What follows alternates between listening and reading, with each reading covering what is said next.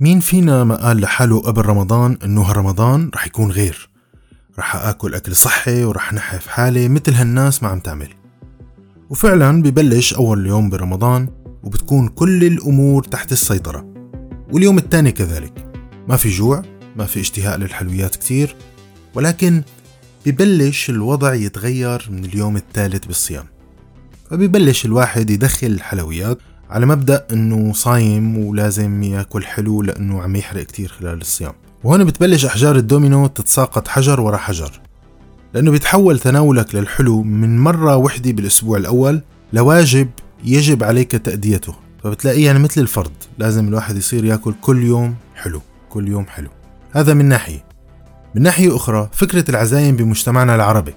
مجتمعنا العربي مجتمع كريم وبيحتم عليك إنك أنت لما تنعزم عند حدا هالشخص رح يتحسس كتير منك إذا أنت تركت ما لذ وطاب من المأكولات اللي أعدها خصيصا لك لحتى يكرمك فيها واكتفيت بأنك تأكل صحن سلطة اللي هو أساسا يعني غالبا بيكون محطوط كديكور على سفرة رمضان مشان الألوان يعني راح يتحسس.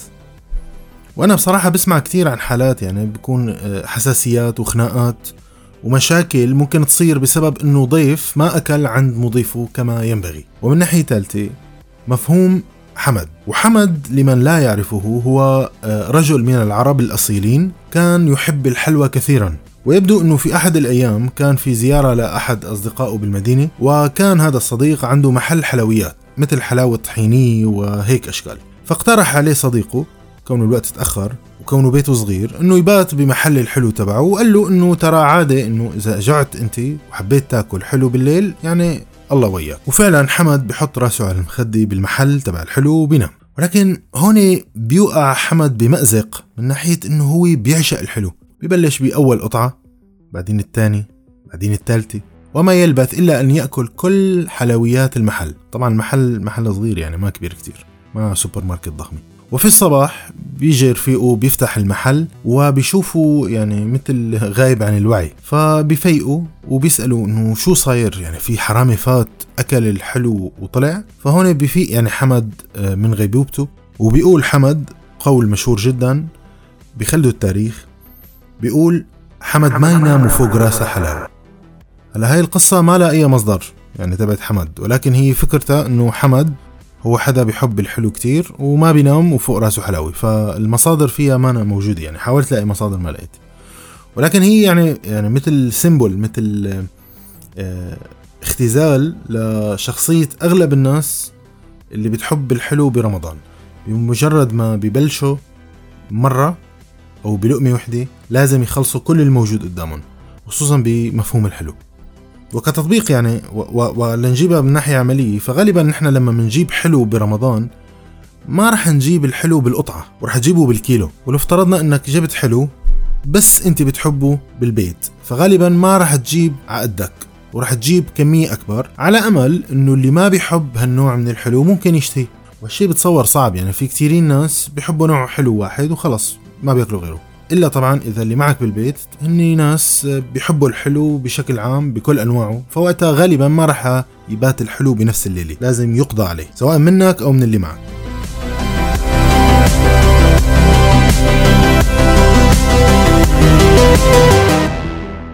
والمثير للاهتمام هو توقيت شراء الحلويات في العالم العربي فغالبا بنشوف إنه الناس بتروح على محل الحلويات لتشتري الحلو قبل الإفطار برمضان بساعة أو بساعتين. وهو الوقت اللي بيكون فيه الواحد بذروة شعوره بالجوع. واحتمال كبير إنه يجيب شغلات إضافية ما كانت أصلا بباله من مبدأ إنه خلينا نجرب وندوق وشهر فضيل. في مادة أنا مسؤول عن تدريسها بجامعة ليفربول جون مورس وهالمادة اسمها Eating Behavior and Appetite يعني سلوكيات الأكل والشهية للطعام. بهالمادة أنا بخلط فيها بين التغذية كعلم وعلم النفس وعلم الأعصاب والغدد. وهالخليط الغريب بين العلوم بيعطي النتائج من الصعب إيجادها بالأبحاث العلمية والنتائج اللي عم تطلع من الأبحاث اللي بعملها بهالمادة تقترح شغلات غريبة بالسلوك البشري.